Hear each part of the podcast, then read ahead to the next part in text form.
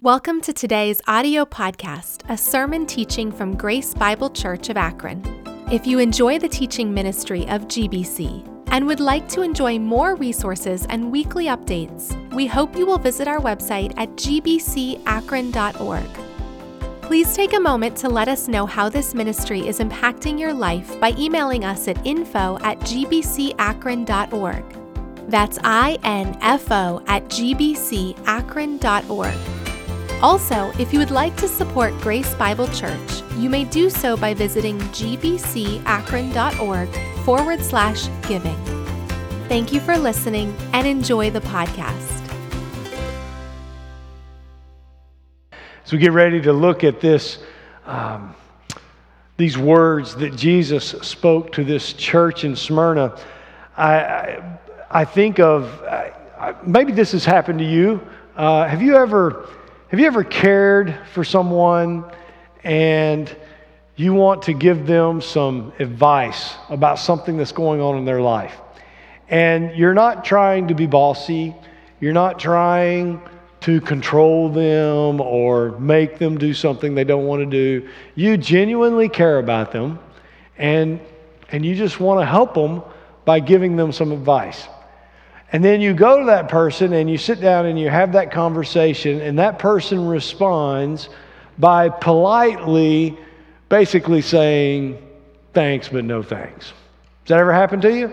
I mean, if you're married, it's probably happened to you, okay? Right? You know, if you have kids, that's probably happened. Where, where you, you're not trying to boss, you're not trying to tell them how to live their life, you're just, you really care about them and you want to share some things with them in hopes that maybe they might see something that they're not seeing. When I look at this passage this morning and I look at the words that Jesus is saying to this church, I think there's a real danger that we could look at it like that. That Jesus would give these words and we would look at him and say, Thanks, but no thanks.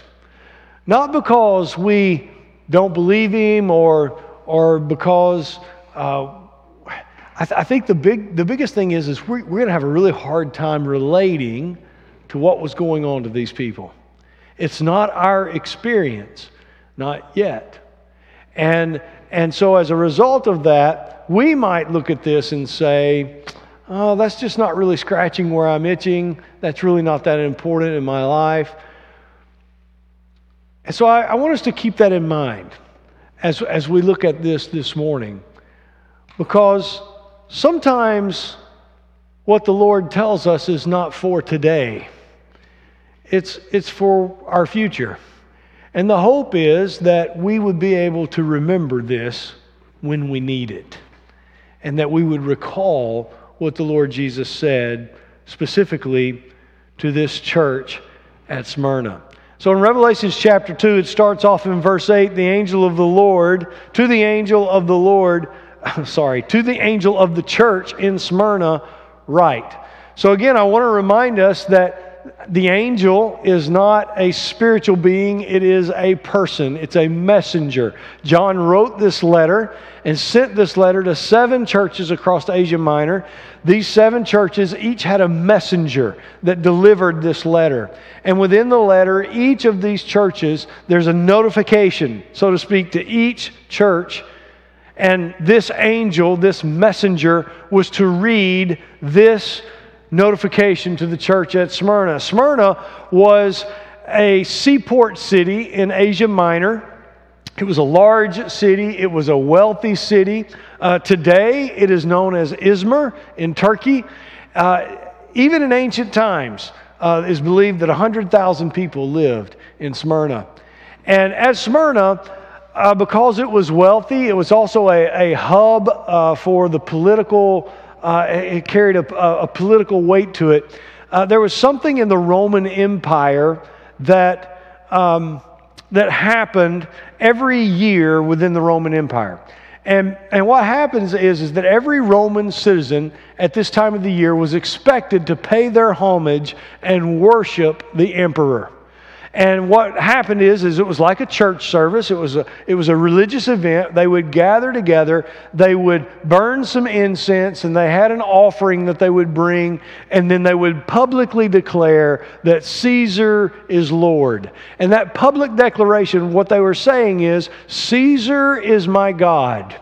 And, and every year, Roman citizens were expected to do this.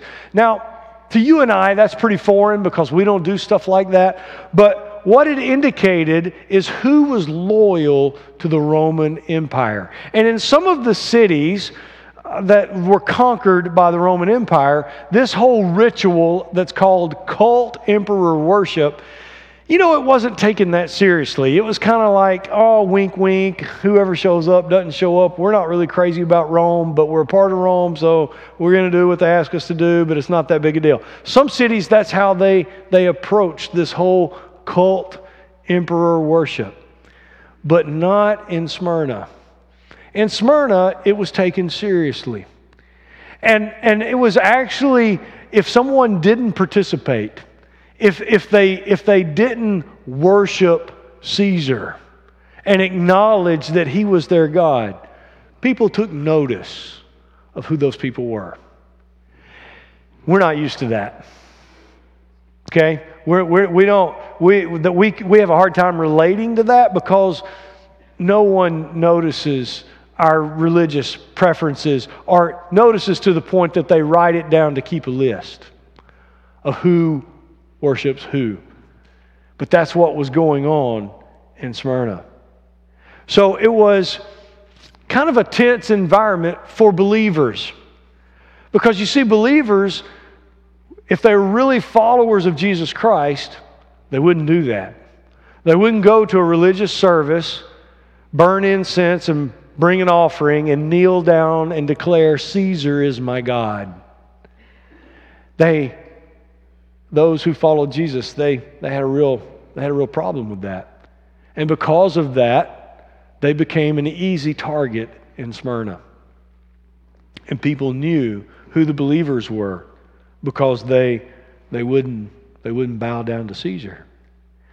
It's interesting, the word, the name Smyrna, it means bitter. And it was a bitter time for the church in Smyrna because they had become easy targets. Jesus continues to say to this group of people, These are the words of him who is the first and the last, who died and came to life again. So again, if you again we have a hard time connecting with this, okay? Because no one's taking note if we're here this morning. None of us are going to lose our job for being here today. No one's going to turn us away at the restaurants that we go to because we were at church before we went to the restaurant. But for these people in Smyrna, they were, they were experiencing some severe persecution. And so Jesus, in his, in his, uh, in these words them, he starts off by saying, this, this is the first and the last. This is the one who died and came to life again. Jesus was saying, this is who's talking to you the one who has all authority, all power, not even death can conquer me. Now, if you and I were in an environment where we were being persecuted for our faith, if you and I lived in a city or a state or a country where it was literally, it cost us something to be here, and we gathered together and we opened up God's Word, and it said, The one who's speaking to you this morning is the first and the last. The one who was dead and rose again. That would mean something to us. Much more than what it means to us right now. So I want you to understand, if we can, together this morning, what was going on in Smyrna and how important it was for them to hear from Jesus because they were suffering for Jesus, which is not our experience.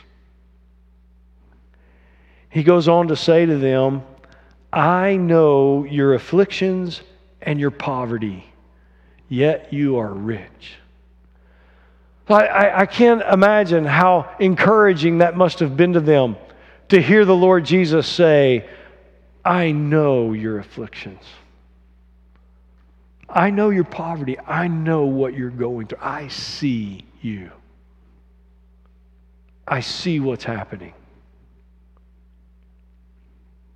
And how this must have given them some hope. Because literally, due to the political climate of their city, they were being targeted. This word, when it says, I know your afflictions, that word afflictions means pressures. They were experiencing real pressure for worshiping Jesus.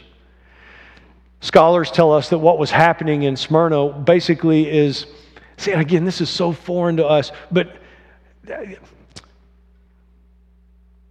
I, I know a refugee who lives in our city that the only reason he's here is because he didn't vote for the right person in his native country and they took his name down and came after him and his family.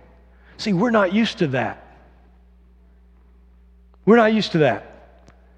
And in Smyrna, what was happening is when they didn't bow down and worship the emperor, they wrote their names down. And the name was distributed throughout the city. This person, this person is not loyal to Rome. This person is not loyal to the emperor. And so, what was taking place is that those people became liabilities to everyone around them. You didn't employ someone who wasn't loyal to Rome. You didn't lend money to people who weren't loyal to Rome. You didn't even sell food to them. This was the afflictions they were enduring. And that is foreign to you and I. We have never endured anything like that in our lives. Most of us sitting in this room or watching online. But that's what they were enduring. That's the inflictions. Their assets were frozen. They were not allowed to earn money. They were not allowed to purchase things. And Jesus said, I know it. I see what's happening to you. I see your affliction. I see your poverty. And he said, Yet you are rich. We'll come back to that and talk about that in a moment. But he saw what they were going through. Their peers receive, you know, the, the people in the city, when they looked at the Christians at Smyrna, they looked at them and said, Oh, those poor people, they have nothing. They can't do anything. And I'm sure that's how they felt when they gathered together in their gatherings to worship Jesus Christ. And Jesus is saying, Oh, no, oh, no, you're rich. Your peers may perceive you as poor and with nothing. You may even feel yourself that you are poor and you have nothing, but really you are rich. He goes on to say to them, I know about the slander of those who say they are Jews and are not, but are a synagogue of Satan. So not only were the Christians in Smyrna being persecuted because of political environment, they were also being slandered by the Jews. Now, I have to give you a little bit of a, a history lesson here. A hundred years earlier, there was a civil war in the Roman Empire. And when that civil war took place, Jerusalem, the Jews, sided with Rome. And when that happened, Rome gave the Jews a pass on emperor worship. Jewish people did not have to bow down and say, Caesar is my God, because they sided with the Roman government during that civil war. The Roman government came back to Jews and said, You get a pass. You don't have to be a part in the cult worship. These Jews in Smyrna, who didn't have to bow down and worship Caesar we're also slandering the Christians. That's why Jesus says to them, I hear about those who are slandering about you, those who are in the synagogue of Satan. They were God-fearers. The Jewish people were God-fearers. They believed in Jehovah God. They were God-fearers. But here, Jesus is saying, Oh, no, I know who they really are. That's a synagogue of Satan. They're slandering my people. That word slander, there, there were various things that Christians in the first century were, were typically slandered for. But what was happening here is they, it was their political disloyalty. Uh, we, we might look at it in today's world and say, oh, those Christians, that's just a, that's a militia, that, that, that's a militia group. That's a, that's, a, that's a terrorist group. That's a hate group. That's, that's the things the Jews were saying about the Christians. Jesus is letting them know that He sees all of that. And He knows what's being said about them. And you and I, those of us watching online, we have never encountered this. We've never encountered this type of trouble because we say we believed in Jesus. But the people at Smyrna were. And so, what does Jesus want to say to these people? After, after he has pointed out to them, I see your trouble, I see your hardship, I see what you're going through. What is Jesus going to say to them? And notice what he says next Do not be afraid of what you are about to suffer. Notice what it doesn't say. It doesn't say, Do not be afraid because I'm going to remove your suffering. That's not what it says. He says, Do not be afraid of what you are about to suffer. I tell you, the devil will put some of you in prison to test you, and you will suffer persecution for 10 days. Here's what's interesting about the Roman Empire prison system it was nothing like our prison system. Our prison system here in the United States incarcerates people, and it's, it's intended to be redemptive, that they pay the time for their crime and they get. Uh, uh, re, not redeemed, but they get um, rehabilitated while they're in prison so that they can be released and become productive citizens in society. That's not the way the Roman prison system worked at all. The Roman prison system was really only used for two things one was coercion. If people were not doing what the government felt like they should do, then you were thrown in prison. Not because you murdered someone, not because you stole, not because you were a thief, not because, no, you weren't doing what the authorities wanted you to do. So they're going to put you in prison and coerce you to do what they want. And if you would do what they want, then they would let you back out. That was one way the Roman prison system was worked. The second was that the Roman prison system was used to hold people who were going to be executed. So if someone did something that, uh, that determined that they were going to be executed by the state, immediately they were put in a Roman prison and held there until their execution. There was no trial. There was no let's let them defend themselves. No, that's just where they were held until they were to be killed. And so, what Jesus is saying here to the church at Smyrna is he's saying, listen, do not be afraid because some of you are going to suffer and you are going to go to prison, which meant they were either going to try to be coerced or executed. For no other reason except that they would not bow down and say, Caesar is God. See, we, we don't know anything about that.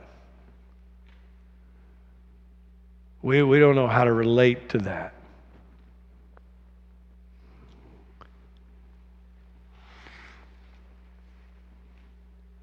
He goes on to say to them, Be faithful even to the point of death. And I will give you life as your victor's crown. Whoever has ears, let them hear what the Spirit says to the churches. The one who is victorious will not be hurt at all by the second death. So, what do we do when we're suffering for Jesus? Now, let me clarify suffering for just a moment. There's three kinds of suffering in the world. There's the suffering that comes from poor choices and bad decisions. Where we make a decision and that was just a boneheaded, stupid, sinful, wrong decision and it brought suffering into our life. That's one type of suffering. A second type of suffering comes because we just live in a world that is full of broken systems. And those broken systems create suffering for people. The people didn't do anything wrong. They didn't break any laws. They didn't hurt anybody else. It's just that we're in a world that has broken systems, and those broken systems create suffering for the people that live within those systems. But there's a third kind of suffering. The third kind of suffering comes for those who do what is right. They didn't do anything wrong. They're not caught up in a broken system. They are following the Lord Jesus Christ, and as a result of following Him, they are suffering for doing the right thing. This is the people in Smyrna. This is the type of suffering I'm talking about specifically this morning. What are we to do when the only reason we're experiencing stress and trouble is because we did the right thing? We did exactly what we were supposed to do. And now it's costing us. That's, that's what I want us to think about this morning for the next few moments together what to do when suffering for Jesus. Jesus tells us in this passage we can learn from what he told the people at Smyrna. The first thing that you and I are to do is do not be afraid. That's what Jesus said to these people. Do not be afraid of what you are about to suffer. The devil will put some of you in prison to test you for 10 days. So here's this type of suffering that I'm talking about the suffering for doing what is right.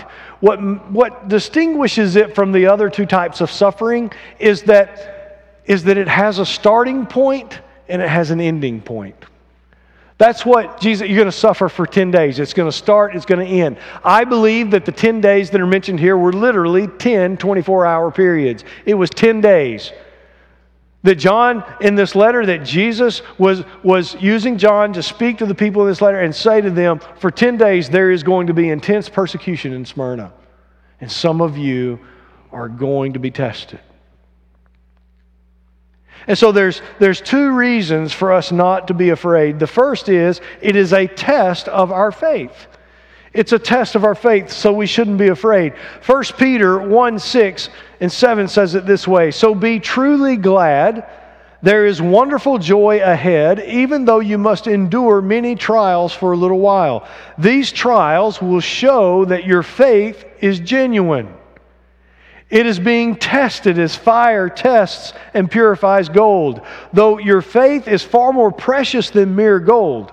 So when your faith remains strong through many trials, it will bring you much praise and glory and honor on the day when Jesus Christ is revealed to the whole world.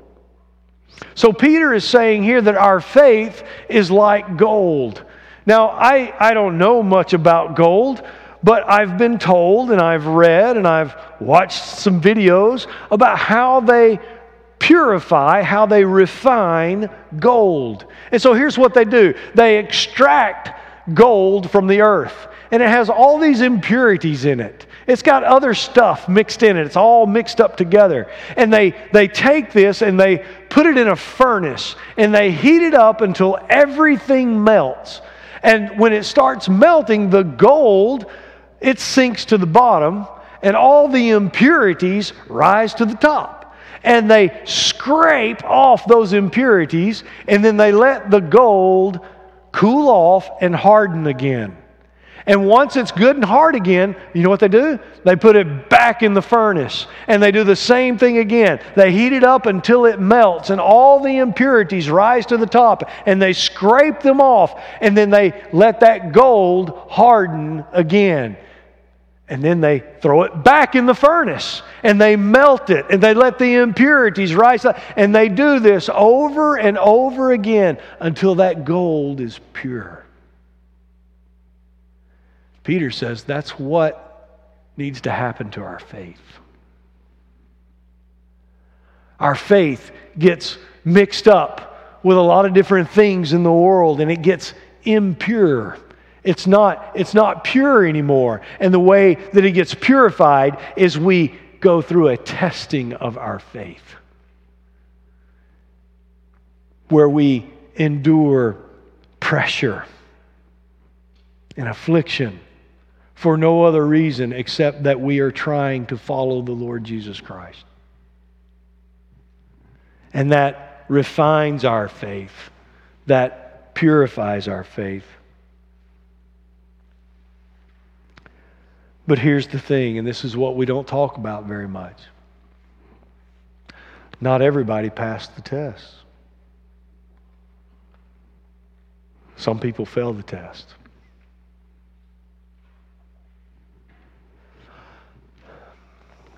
Let me tell you what's happened here in the United States, okay? It's, it's a year. Do you realize that? It's been a year.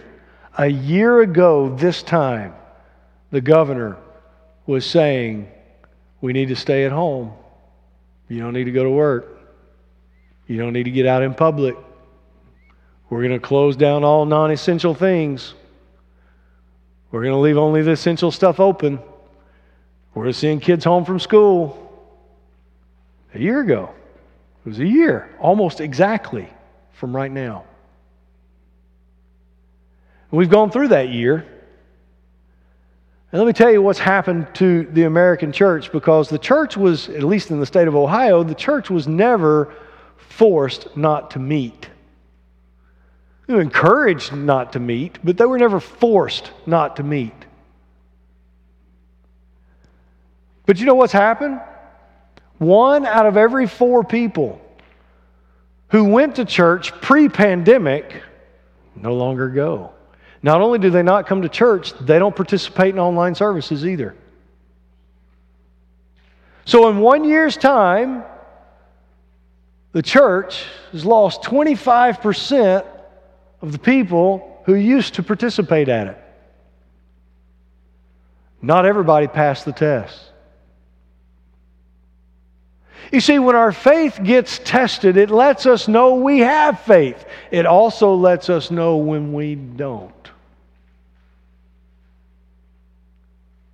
And that's what Jesus is saying to the church at Smyrna. You're going to be persecuted, you're going to endure some things. But don't be afraid of it. It's a test. In fact, you're gonna, it's going to be refined. It's, it's going to become stronger, and you're going to know where you stand with the Lord Jesus. And those who fail the test know where they stand too.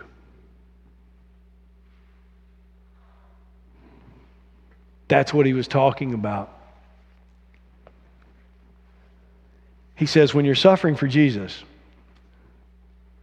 don't be afraid. One, don't be afraid because it's a test. It has a starting point, it has an end point, and it is for your good, and you will know when it's over with where you stand with the Lord Jesus Christ. But there's a second reason to not be afraid it matures our faith. Romans 5 says it this way We can rejoice too when we run into problems and trials, for we know that they help us develop endurance. And endurance develops strength of character, and character strengthens our confident hope of salvation.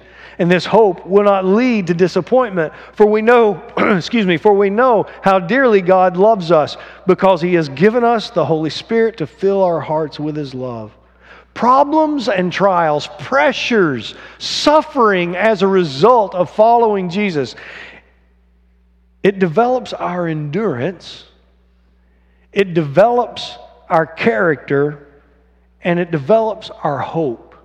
And you know what? These are the only three things we take to eternity with us. We don't take anything else with us to eternity. When we get to eternity, we're evaluated on three things How well did you endure? What does your character look like? And how is your hope in the salvation that was promised to you?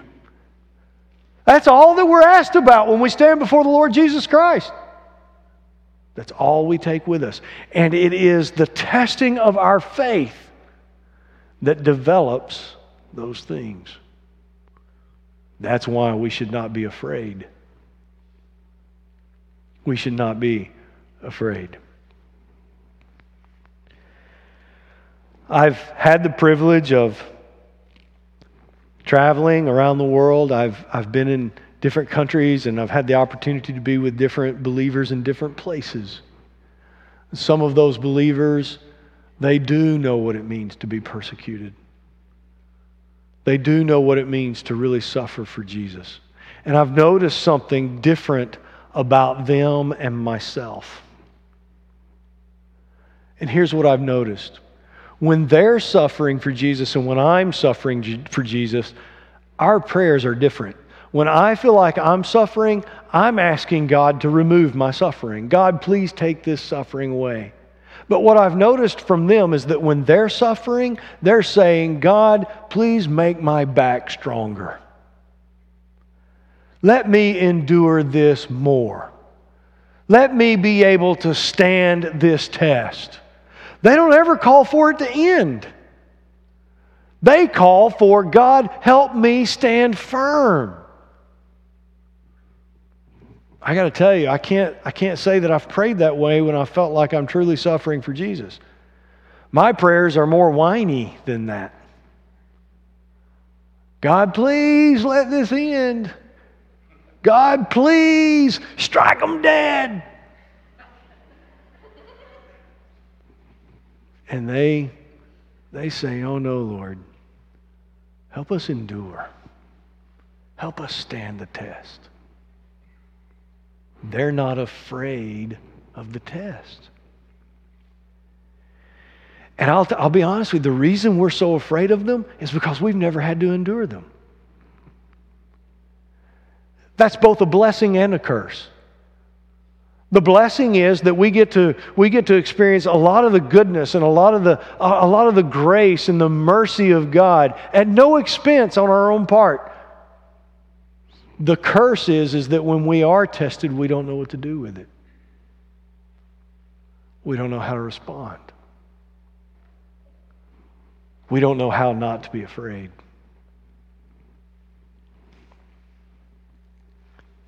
The second thing that you and I can do when we're suffering for Jesus is that we must remain faithful. Jesus said to these persecuted people, He said, first, don't be afraid. And then the next thing He said was, be faithful even to the point of death. We really can't relate to that. Because let me just tell you, in case you don't know already, none of us sitting here, probably none of us watching online, have ever been asked to die for Jesus. We've only been asked to live for him. And we struggle with that. But he turned to this persecuted people and said, Be faithful, even to the point of death.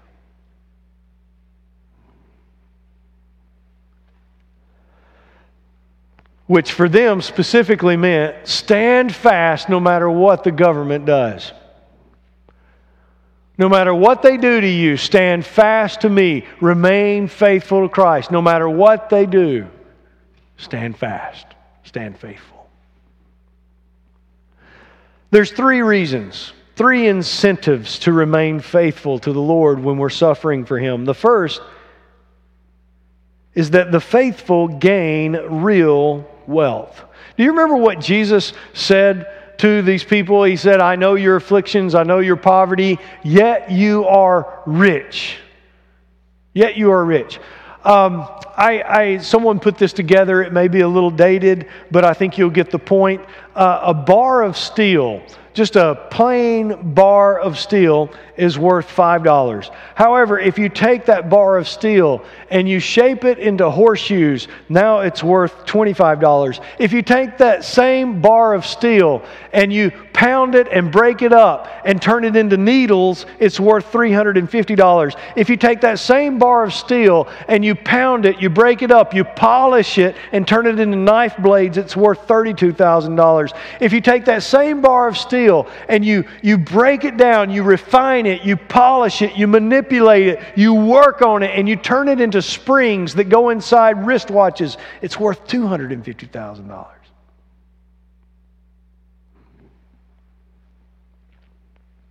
Those who suffer the most for Jesus, their faith becomes more and more valuable those who are tossed in the fire, those who are pounded for Jesus' name, those, those who, who must endure the hardships of following him, their faith becomes more valuable.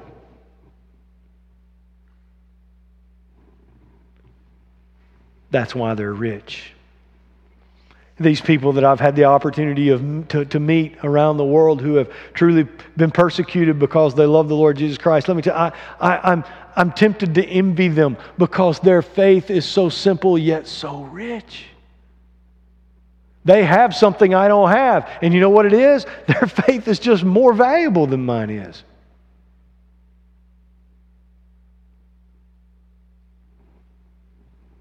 And traveling around the world and, and, and, and, and, and, and, and seeing some of the things that I've seen and endured some of the things that, that I mean, I really endured that much, but, but seeing some of the things that, that I've seen,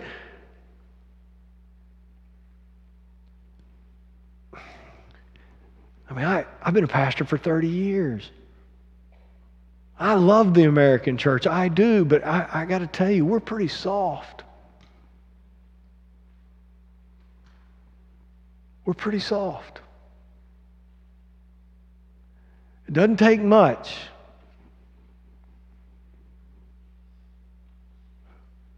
For many of us to to seriously consider throwing in the towel.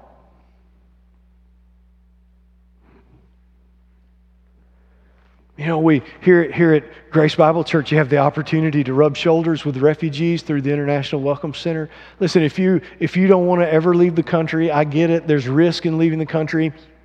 Don't worry about that. You know why? Because the countries are coming here. And I encourage you to rub shoulders with someone who has truly been persecuted.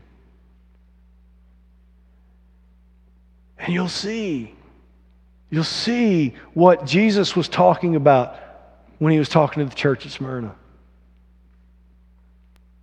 It is not our experience. So we have a very hard time relating to it. But some of these refugees that have come into our presence through the International Welcome Center, they are here literally because if they stayed where they were, they were going to die. And some of them were religious related issues. Not all of them, but some of them. Don't waste the opportunity to serve them. They know something we don't know. They possess something we don't have. I get it. They don't have a lot of clout in our society. They don't have a lot of money. They don't have a lot of stuff. Heck, a lot of them don't even speak a lot of English. But they have something we don't have. And it's valuable. This was the church in Smyrna. They gain real wealth. When people remain faithful, they gain real wealth. The second thing is that they receive the victor's crown. So in Smyrna, what, what happened in Smyrna is Smyrna had Olympic games that rivaled the games that happened at Mount Olympus in Greece, from which we get our Olympic games today. And so when they held their Olympic Games, the people who won the race, who won the fight, who won the challenge, they received the victor's crown. And I get it, in our world, athletes who win the rings and the banners and, and, and their jerseys are retired, we look at those people and we say, man, those are elite individuals. Those are elite persons in our world. But when it comes to remaining faithful to Jesus, it's not the elite who get the victor's crown. It's just the faithful. The faithful get the victor's crown, not the elite. Just the ones who stand steady, who stand strong, who say, you know what, even in the face of suffering for Jesus, I will stand for Jesus. Those people win the victor's crown. The last thing that I'd like to point out, the third incentive for remaining faithful, is that they escape the second death. Those who are faithful escape the second death. So here's the, here's the thing everyone encounters the first death. All right, the first death is it comes when we die, when we leave this, this body. Okay, our bodies they get old, they get weak, they get sick, they can't handle trauma very well, they get broken, and, and people die. That's the first death. And if the Lord tarries, every one of us in this room and everyone watching online, we will all experience the first death. But those who are faithful will not experience the second death. The second death takes place at the great white throne judgment. It takes place when all of time is coming to an end. And there, those who were not faithful, those who did not pass the test, those who did not place their faith in Christ, they all stand before the Lord Jesus Christ. And there they are forever separated from Him. They are banished to a place where there is nothing good, there is no light, there is no hope, there is no comfort, there is no joy, there is no smiles, no laughter. They are totally conscious, remembering everything, yet can't experience anything good. Nothing. That is the second death. The Bible calls it hell. Many times we use it as the butt of our jokes. But it is the second death. And those who don't pass the test, those who don't remain faithful,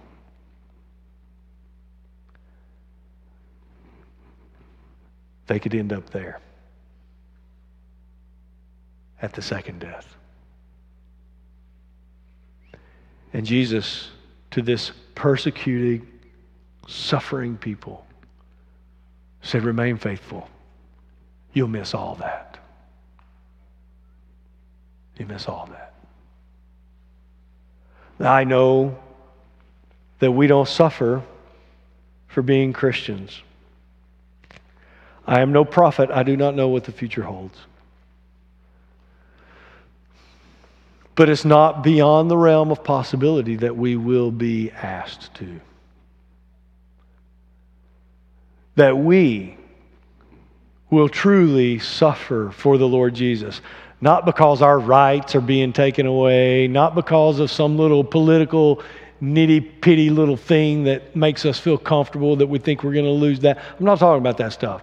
I'm talking about the persecution that comes when society looks at you and says, You're a danger because you follow Jesus. That day could potentially be coming. And if it does, and when it does, it is my prayer that I remember these words to Smyrna. And that you remember these words to Smyrna. To not be afraid and to be faithful. Even unto death, if that's what it means. This is only possible through a relationship with Jesus Christ.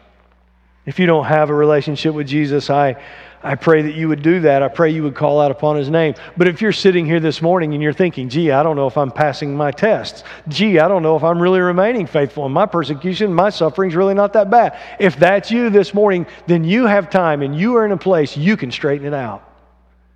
And nobody will challenge you. No one will write your name down. No one will take note. It is between you and the Lord Jesus Christ. You know, you know where you stand with Him. And if it's not where you should be, straighten it out. Straighten it out. Because He loves you. And He's placed you in a place where all you have to do is come to Him and humble yourself and submit yourself and He will receive you as you are right now. Right now. Won't you come to Him if you haven't? Let me leave you with a prayer this morning. I hope you can use it this week when you talk to the Father. It says, Lord, I don't like thinking about suffering for you, but I ask that you begin to prepare me now for the trials I must endure because I follow you. I know you will not let me go through any trouble without your presence. Help me to remember that the testing of my faith is proof that I have faith. Let my endurance, character, and hope mature for your name's recognition. And when those trials come, open my eyes to see the eternal rewards I will receive for remaining faithful to you. I know there are many suffering for your name's sake right now. Help them, Lord. Let them hear your words of hope, promise, and reward. Remove their fear and let them remain faithful to you. Pray this in Jesus' name. I hope that can be your prayer this week. God bless you. Thank you for being at Grace Bible Church. Thank you for joining us online. We'll see you next Sunday.